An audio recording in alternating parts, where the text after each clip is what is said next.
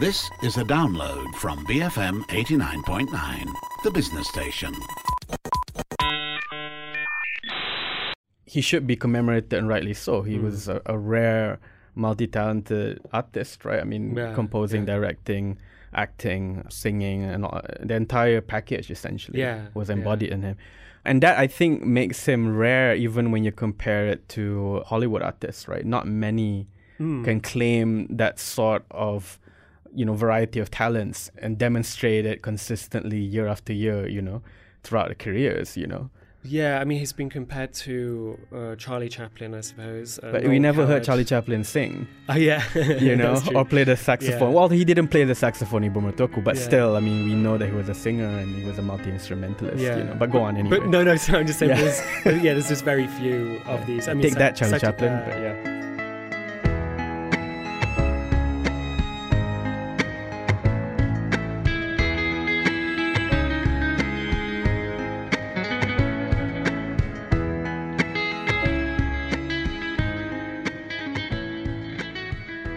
Hi, I'm Ahmad Fuad Rahmat. You're listening to Night School, the show that explores theory, culture, and society.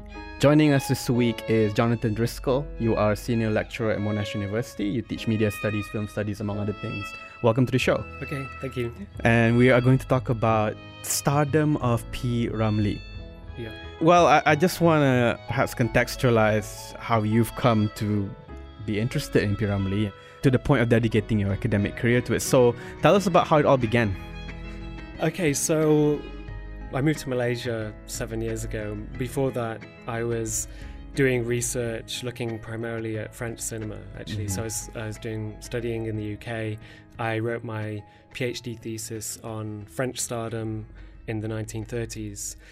Um, upon completion of that, I uh, you know, was looking for academic jobs. Then I, I moved to Malaysia. And when I moved here, I suppose I was quite keen to, to some extent, to change my research a bit, to Mhm. shift my focus so that I could make the most of being in Malaysia and, Right, and learn right. more about Malaysia.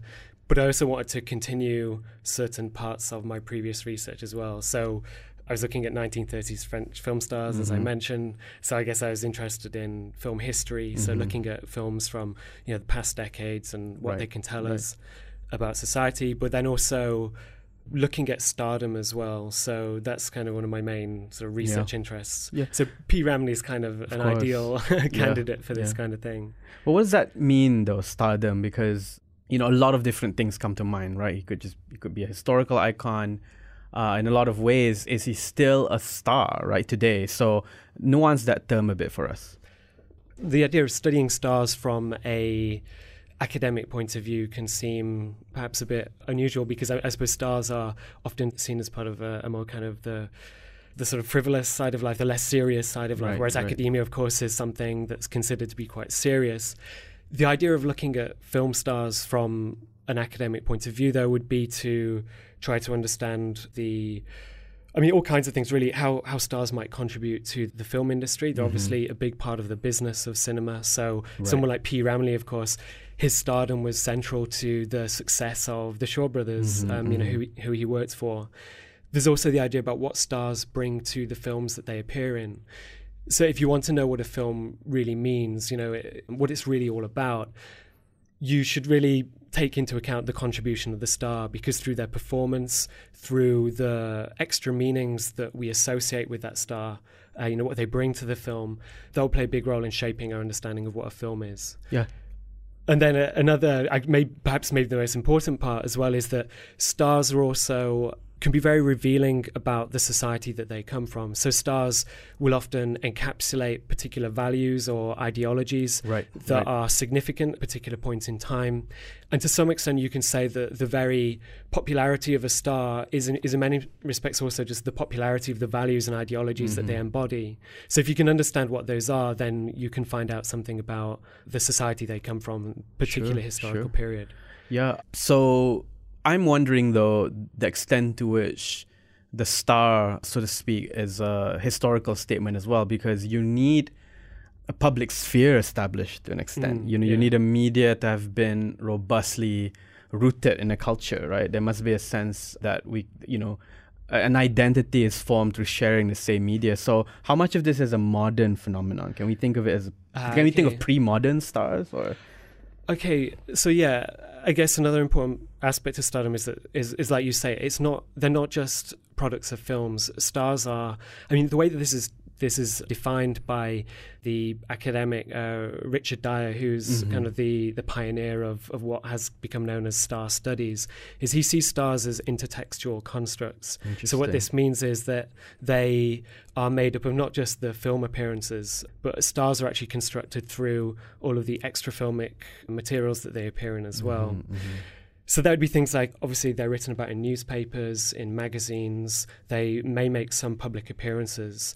And so in the case of P. Ramlee, if we look at his stardom from the period of his fame, say the 1950s and 1960s, he is very present in these different media. Mhm. So, of course, he's in plenty of films during that period, but he's also discussed a lot in the, the newspapers and in fan magazines as well. And one of the main things that I've looked at is actually some of these fan magazines, Mhm. such as one called Majala Film, Mhm. which was the magazine that was produced by the Shaw Brothers, partly just as a as a t- kind of film magazine for people who are just interested in, in the cinema, but also very much as a, a promotional a piece of promotional material to, to Right. promote their films and, and stars like P. Ramlee. Yeah.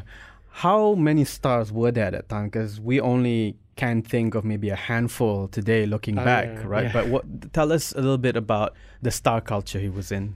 Yeah, I mean that's one of the interesting things with P. Ramlee is that, yeah, like you say, he if you if I ask my students about who are the stars of the golden age of Malay cinema, then P. Ramlee would be the one they would mention, and And the only probably. perhaps yeah, I can't remember too many others being mentioned, but and so it has been seen that he's kind of eclipsed many of these stars. I mean, to some extent, he was very much the biggest star of the period. If you look Mhm. at all these fan magazines, he is still the one who is discussed the most, and and that sometimes they'll have these sort of double page spreads featuring lots of different stars from the Shaw Brothers, Right. and he's usually at the center, so he is the biggest star. But actually, yeah, there are lots of stars, and there are lots of articles discussing these and their, you know, um, their films and their private right. lives and Mhm. all these sorts of things. So yeah, there would be plenty of Mhm. really. so there was from the already pop culture established and he rose in that context. So he wasn't really filling a vacuum. He actually established himself among other peers. Oh peers. yeah, right, yeah, right. absolutely. I mean, there were other stars before him who were who were the really big stars. Like S. Roomai Noor was like Mhm, m- perhaps mhm. one of the first ones, and uh, Siput Sarawak. Right, uh, right. But then you know he came along and kind of took center stage. Yeah. Really. What makes him so enduring? Why is the appeal so timeless? Um, well, I guess there's a, a number of things that would spring to mind. I mean, partly the some of his films they do just deal with quite universal, kind of timeless themes in a way. Uh, it's quite quite simple. Um, he, sometimes the characters he would play, they're, they're I mean, I, I don't want to say they're quite simple, but there is a kind of um, a kind of simple Everyday character, Yeah. everyday man kind of thing. yeah, that that kind of quality that I suppose is is quite an endearing character that he'd play, and and I think people still respond well to that.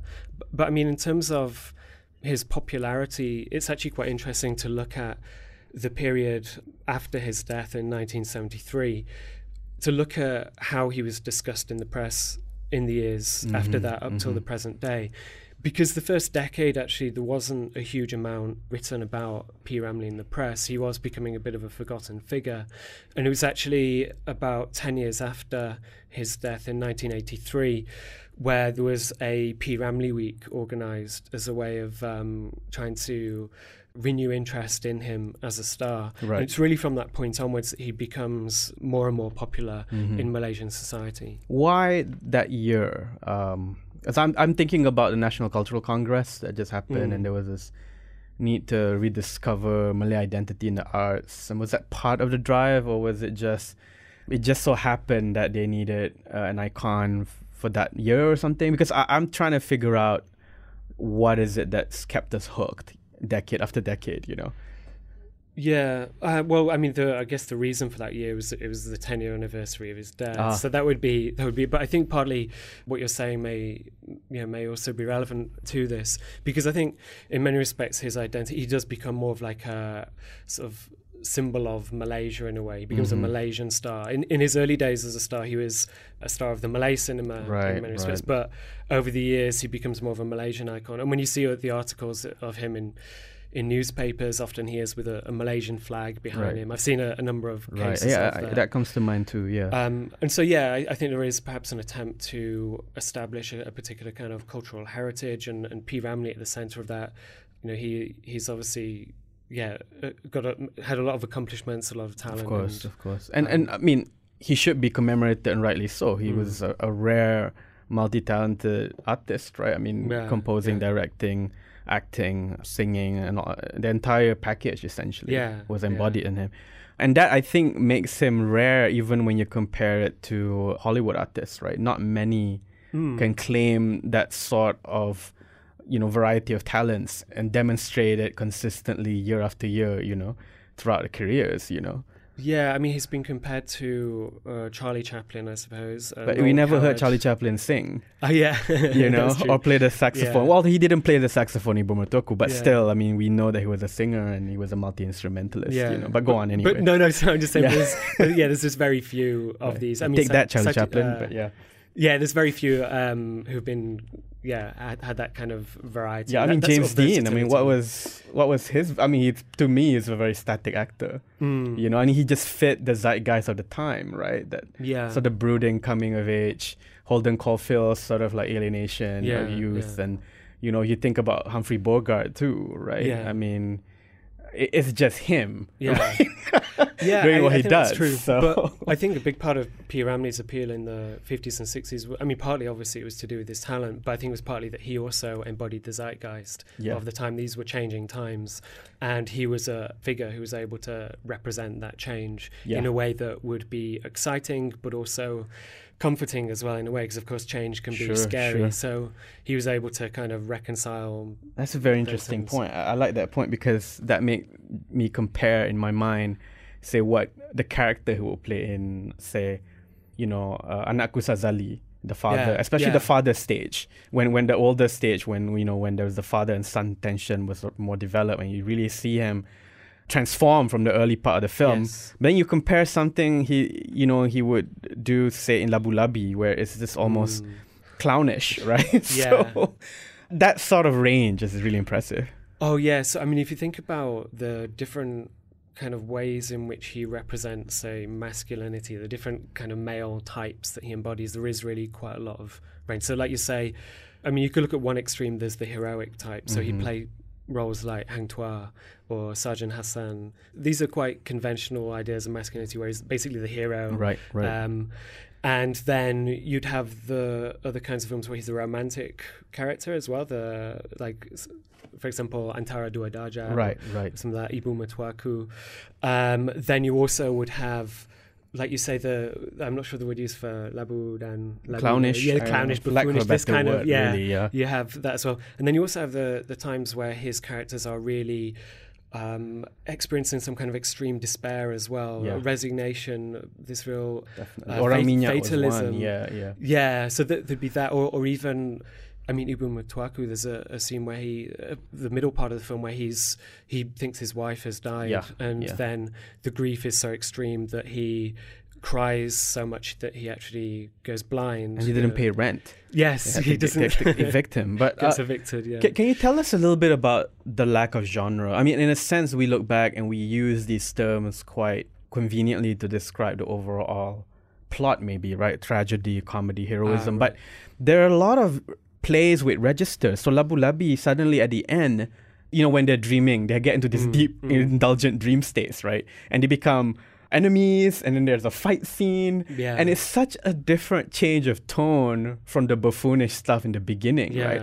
Or you think about Ibu Mertuaku, it starts with comedy and ends with tragedy. And there's so many other examples, they're not coming to me right now. But the way in which you can still tell the same story, maybe there's a South Asian influence here, but Mm. even then, I feel that there's a certain eloquence to how the volume shifts, right, in terms of the intensity of the emotions, right, throughout these films, where comedy slides to tragedy, tragedy slides into kind of mystery, and then everything just sort of gets resolved in the end, you know, and Yeah. it's, it's a delicate process, it seems like. So, what what does genre mean at that time, right? Was there really like because the market wasn't that selective to begin with either, right? So I guess mm, maybe they had mm. a different way in which we they think about structuring stories or structuring form, you know. Yeah, I, I mean, I suppose that when this is discussed, it's often there's a few main genres referred to in, in terms of the being the dramas, the you know um, melodramas. There's comedies, then historical films, and then horror films. But I think, as you say, it's often a bit more complex than that. And there's quite a bit of um, play and variety, you know, shifting between genres. So I th- yeah, the examples you give, yeah, that struck me as well. Watching like Ibu Mertuaku, the way it Mhm. starts off as a comedy, but Yeah. um, yeah, it turns into a drama and turns into a very tragic uh, Yeah. uh, kind of drama towards the end. Yeah, and the songs would narrate that too, right? There's a certain optimism in the early songs, there's a fatalism at the end, and it's Yeah. quite masterful, Mm. right? Uh, we take it for granted because it's always replayed, and we think it's just Yeah. part of the the background of our consumption, right? But when you Mm. think about the sort of craft that it Yeah, required to yeah. really plan these narratives, it- it's it's really mind blowing. Let's take a break right now. We'll come Okay. back after, and uh, we can talk more about the stardom of P. Ramlee. I'm Ahmad Fuad Rahmat, joined by Jonathan Driscoll, senior lecturer at Monash University, and you're listening to Night School on BFM 89.9. BFM 89.9, you're listening to me, Ahmad Fuad Rahmat, talking about the stardom of P. Ramlee with Jonathan Driscoll from Monash University. He is a senior lecturer there in film studies and media studies, among other things. Now, in the first part of the show, we talked about P. Ramlee's legacy in a lot of ways, what he represented, and how he was unique uh, in terms of what we think of stardom. I do want to start our second part of the discussion with regards to the forgetting. There was a period when it seemed like the country had taken him for granted, and well, or so the narrative goes. Perhaps you can Mm. correct this, but apparently there was a lull in recognizing or acknowledging his his legacy, and then it was like you said later picked on, and then it was I guess as the nation remembered him again, he was then his memory rather was then revived and celebrated, and hasn't really changed since. Right, we've kept Yeah. on affirming his contribution like from then on. Right. I, I heard he was dejected because, you know, rock and roll came and it Oh, was sort of passe by that time. Uh, yeah, so I guess it's really coincides pretty much with when he moved from Singapore to Kuala Lumpur to, to make films. I mean, that's seen as the the beginning of kind of decline in Mhm. some respect. I mean, partly it's seen as a decline in terms of the technical quality of his films. So it was the argument is that the equipment that was used at uh, Merdeka Studios in Kuala Lumpur Right. didn't match that which was used the Shaw Brothers uh, Malay film production Mhm. studios in Singapore. So that was partly what it was. Um, partly there is also the idea as well that his um, his talents, you know, that he w- he was not making the the same number of hits. Uh, so there's a, a shift in that as well. But I think it is also, yeah, there's social, cultural changes as well, sort of new fashions, new trends. So there's the rise of different kinds of music referred to as pop yeah yeah so the kind of Mhm, mhm. Beatlemania I suppose going all over the world and the I suppose he uh, doesn't really at this point represent um, or doesn't embody the, the zeitgeist as we, we were Mhm, discussing mhm. before. He doesn't really embody it in quite the same way as he did before, and that in that respect, this is also part of that kind of decline during the 1960s. Yeah. What do you think resonates still today? Because you talk about a very distinct time in the period of Malaysian nation building, Mm. And then you also talk about shifting trends, and you talked Yeah. about the sort of waxing and waning of his legacy, right? But Yeah. today, when I watch a P. Ramlee movie, it feels like a foreign country or something, right? Right, It doesn't. yeah. Re- I mean, you had the NEP, uh, you had the Yeah. emergence of Malay middle class, and a lot of the lifestyles he portrayed. I don't know is necessarily common knowledge for the average Malaysian, Mm. especially Malaysian consumer of culture, right? Yeah. Um, so, do you still feel that this is going to go on, or do you sense that at some point we might have to rediscover different icons to suit the changes? What's your sense of his continued resonance? Well, I mean, that's interesting what you say about it feels like a, a foreign country. Uh, you know, looking back at his older older films, I mean, I suppose there is a way in which those films have been seen as uh, and and P Ramlee himself as as representing certain a certain kind of liberal qualities that perhaps are yeah are kind of less in evidence in, in in certain respects. I mean, P Ramlee was somebody who I mean I, I was reading articles, for example, on uh, after his divorce with his second wife Norizan, and she was complaining about various things to do with him. It's it's actually quite interesting because she actually just basically went to the press uh, right. after the divorce, so she was very kind of public about you know what happened between them, and she was complaining about him working too hard, so that you know being a workaholic, but also that he'd go to parties and things like this. Right. So for some people, he does sort of represent that kind of thing as well, a, a certain sort of uh, like going to cabarets. like and, veiled debauchery. Yeah, I mean, not veiled, but just back yeah, then, so, I guess it was not unusual. Yeah. yeah. Yeah, and and not so, stigmatized yet. Yeah, yeah, and so you can see some of that in in the films. I mean, if you're looking for it, and you, you can also in, in, some of the other extra filmic materials I was referring to as well. I mean, if you, if you look through the, uh, I mentioned the film fan magazines. If you look through those, it, it also there can also be that similar kind of feeling mm-hmm. of this being, you know, a really quite a different place. Right, right. Tell us a little bit about his masculinity because he played heroes, national mm. heroes, Hang Tuah. He played Sergeant Hassan, right? Yeah. Uh, and he did that at a time when the nation was just finding itself. They needed heroes. So I think there's a yeah. resonance there. But when you think of somebody like John Wayne, for example, yeah. you think about Humphrey Bogart, even these are heroes of conquest. They represented mm. certain moments in, in the empire building project in the uh, West, yeah. whereas we just didn't have that, right? So mm.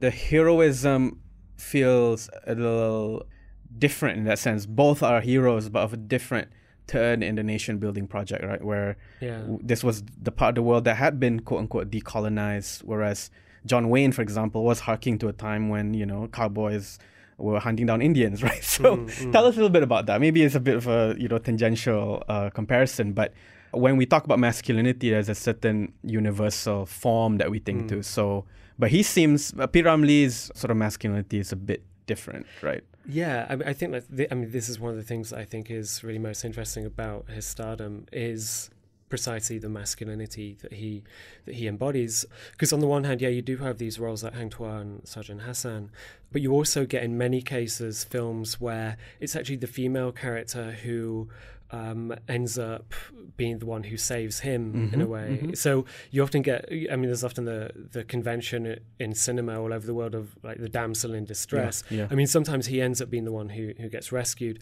An example of this would be Antara Dua Darjat. Mm-hmm, At the mm-hmm. end, he's in a fight, and then the Saadiah character ends up saving him.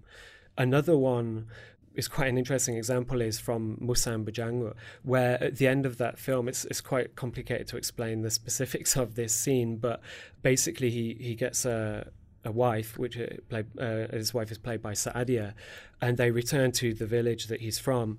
And when they return, many of the older members of the village start lusting after her. Mm-hmm. So they decide to play a trick on them. And most of this is initiated by the Saadiah character. And so he, he actually goes a bit into the background during mm-hmm. this part. And it, it culminates with the Saadiah tricking the head of this village to basically sit on her back and, and ride around the room, um, pretending that. Right, uh, right. Sorry, he she sits on his back and he's he oh. goes around the room so it's like uh, like like he's a horse or something. So there's this way in which uh, the younger female character in this P. Ramlee film kind of gets one over on the older male yeah, character. Yeah. He tends to be the object in a lot of cases. Mm. Even in Ibu Mertuaku, he was the object that was yeah, played by the women. Um, there's a, and I'm not, I'm not sure. Maybe you can correct me on this. There was a scene, a, a quick moment in is it Seniman Bujang Lapuk where he's broke, like the house burned down or something, but then the women is like, "Don't worry, I'll I'll support you." Ah, is right. that is that yeah. Seniman? Yeah, yeah. yeah which kind of which you know when you think about the standards of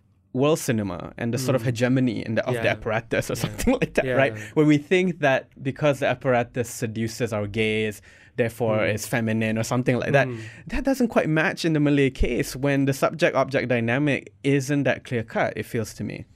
Yeah, I, I, think there's yeah a lot that yeah that's another way you can look at it through the in terms of the the object of the gaze in a way that P. Ramlee is often put in that position in you know in lots of different films I suppose you know the the way that he's been filmed by the camera is to kind of present him as uh, yeah this um, object to be to be looked at this yeah, kind of yeah. yeah I mean, so, so I mean, he's he's the subject, but he's also kind of presented as yeah, the object Yeah. of the gaze. and he's not muscular and is very there's a surface Mm. there's a kind of like neat surface quality to his glow you have typically sentimental guy playful in the beginning yeah. really hurt after heartbreak and then is just shocked at how the world isn't accommodating his masculinity in, in a lot of ways Mm, you know sometimes you get that yeah, so uh, wh- what what is that down to though So, well, I guess, um, yeah, lots of possible reasons. I mean, one, I guess one of the interesting things is there's discussion actually of the influence of certain stories from India, actually, Indian culture that worked their way into the Malay cinema. So this is one of the arguments by some William van der Heide, where he discusses stories um, that were because you have to remember a lot of the early Malay filmmakers in Malay cinema, the, the directors, a lot of them were from the um, Bombay film industry. And a lot of the stories were made were actually adaptations of films that had been popular there. So certain archetypes came out of that. Yeah, one of them was this kind of masculinity. So, so to some extent, that was already part of the cinema, I suppose, before P. Ramlee. I suppose there's also uh, uh, other influences as well. So we can see in his his stardom a kind of tension between kind of traditional values, but Yeah. also these kind of modern cosmopolitan values as well. So that's kind of also bringing influences, shaping the kinds of masculinity. So you have lots of different his idea of gender being kind of constructed from lots of different directions. I Yeah. suppose. But there's also a mockery of the Western archetype too, right? So in Labun Labi, he goes to the cabaret and Mm. they're speaking Malay in this very exaggerated English cadence, Yeah. right? Um, and then uh, Labu Labi again in the same movie, which is why I like it. It's sort of a critique of that culture, like Yeah. the, the cowboy scene, Yeah. you know. And he orders a drink, like, "What do you want?" Uh, I have milk. Right. You know, Yeah. cowboys don't drink milk, right? It's it's parodying those archetypes, right? In a sense, where I get what you mean that you know there's a lot of borrowing from South Asia, but I also felt that in those moments, it's a statement to say that the Western masculine hero isn't that compelling for them. You know, uh, I don't know. I mean, you've seen this more times than I have, but that's just my sense that why didn't he just become another James Dean when he could have, right? Maybe that that sort of angst hadn't defined the, her- the his sort of historical period as much, you know. So I don't know, but because I feel that in Malaysia you come into this impasse of, you know, what cinema is supposed to be in a sense. Like hmm. it doesn't quite fit a lot of things. You can say a lot. You can say the same about say Asian cinema in general, but at least the hypermasculine is evident in South Asian cinema or even like Chinese cinema, right? You have action heroes, Yeah. martial arts, you have fights, and there's a lot of maybe the body build isn't the standard Rambo muscular, remasculinized figure, but there's still a lot of like durability. You know, I can get hit a lot of times and I can still sort of like fight you. I can fight a dozen people at the same time. There's that sense of hardness Hmm. that those heroes embody that somehow the Malay context being sandwiched between East Yeah. Asia and South Asia just hasn't absorbed that, you know? So I don't know. Yeah, I, I mean, in terms of you, you're referring to James Dean, for example. Yeah. I mean, uh, Because they're the same time, right? Around the same time. So I feel like that's that. I, I just wonder if it's maybe other stars from Hollywood who would be the ones that um, he, he would be a bit more similar to. Like Such some, as well, some of the singing stars, for example, like Bing Crosby and you know, or Okay, you know, okay, Frank yeah. Sinatra, that kind of thing. That's the, Yeah, the it's more that kind of Suaveness, I guess. yeah, uh, kind of classy quality that they. Yeah, but not in a sarong though. You know what I mean? I P. Ramlee would put that uh, put Uh, that on a sarong. You know? Well, he does both. Though. I mean, there are the Yeah, yeah, films where yeah. he's, you know, he's at he's sat at a piano and he's wearing a white Of course, tuxedo, course. and, Very know, Casablanca-ish. Yeah, yeah, and then he'll sing the song, and uh, but then yeah, he also would have. Then he'll go back to the to wear to the sarong, right? Which is sarong, yeah. which is uh, Ibu Mertuaku. I love Yeah, about that. There's yeah. this the very seamless change of terrain, Yeah. right, from the kampong. And there's a Mm. moment in Ibu where he's with his buddies, oh yeah, and one of them was making a monkey sound. You, you notice that? yeah, And then he goes to the cabaret later on in Yeah. Penang, right? And I, I I just find that uh, just spatially, yeah, the spatial language, it, it only makes sense if you're quite familiar with, the, you know, the, the visual language more broadly, right? Mm. But otherwise, it's just this weird thing. Like, I can't imagine Bing Crosby Yes. going to like you know hang out with his buddies, not Yeah. shirtless, yeah. and then one of them is making monkey sounds, and then he goes to the to the cotton club or something. You know, it's just very very interesting in that sense. I mean, I was to to go back to the the film magazines I mentioned before. I, I was looking for this kind of thing when I was looking through those. To what because we see in his films that he is both traditional and modern. So you, yeah, you'll have the scene where he's wearing the tuxedo, playing the piano. Then you'll also have him, like we've been saying, in the kampong wearing the uh, more traditional clothing. Um, I was wondering to what extent we'd see that in the magazines as well. And, and Mm. a- in actual fact, it's it's less in evidence. He is much more towards the kind of modern Mhm, e- e- mhm. end of the extreme. So when you see him at home in those magazines, it is more a kind of Western style Right, home, right. you know, s- with the, the sofa and the record player and, and these kinds of things. It's a, yeah, a, a little bit different. So, what is your argument from all this reviewing and Okay. archiving? What what do you feel is compelling to you? Okay, I I think my main argument is something that I sli- slightly maybe touched on already, but I'll yeah perhaps put it uh, in a bit more detail. I suppose if you look if we look at P. Ramlee, we can look at him from a variety of different points of view. So you can think of him as a as a direct a writer director. You can look at him as a as a musician, and you can look at him as a star. So that would be my my personal take on him. Um, if we look at him as a director, we can kind of think about how he is presenting the historical period that he comes from. So there's various arguments have been made about that, about how he represents tradition and modernity, and, and there's often this question about what exactly is his take on this. How does he feel? Because in many respects he's a, a modern character, um, but there's um, there's a sense of great tradition in his in his films as well.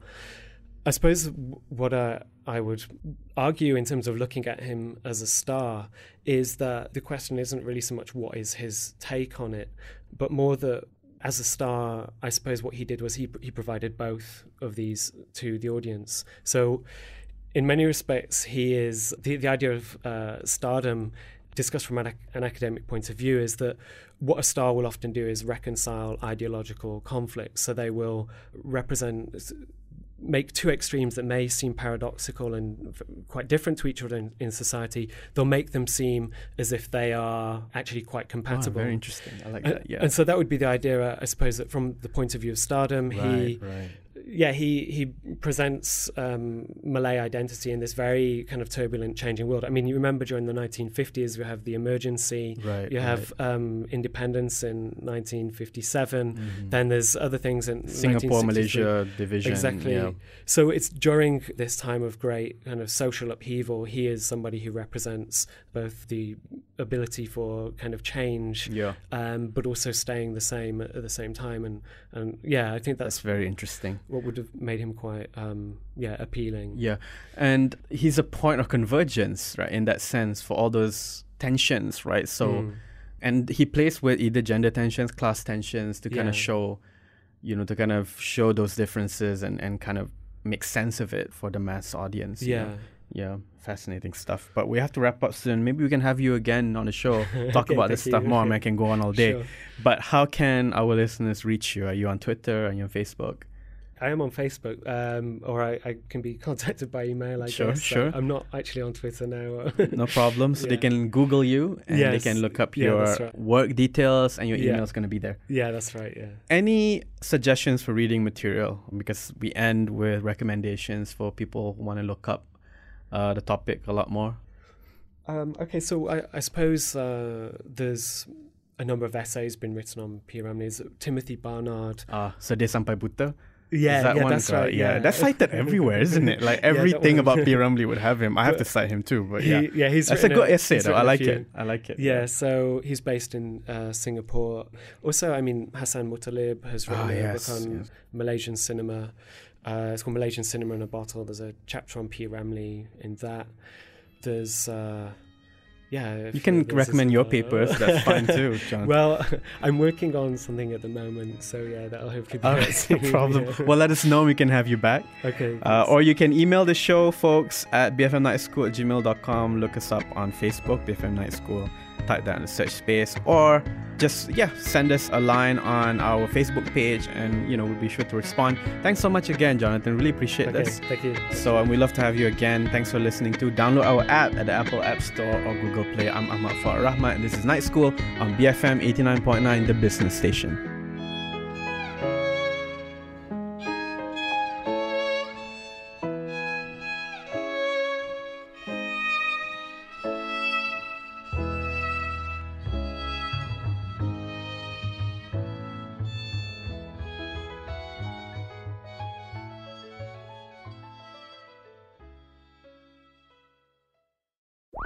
Thank you for listening to this podcast. To find more great interviews, go to bfm.my or find us on iTunes. BFM 89.9, the business station.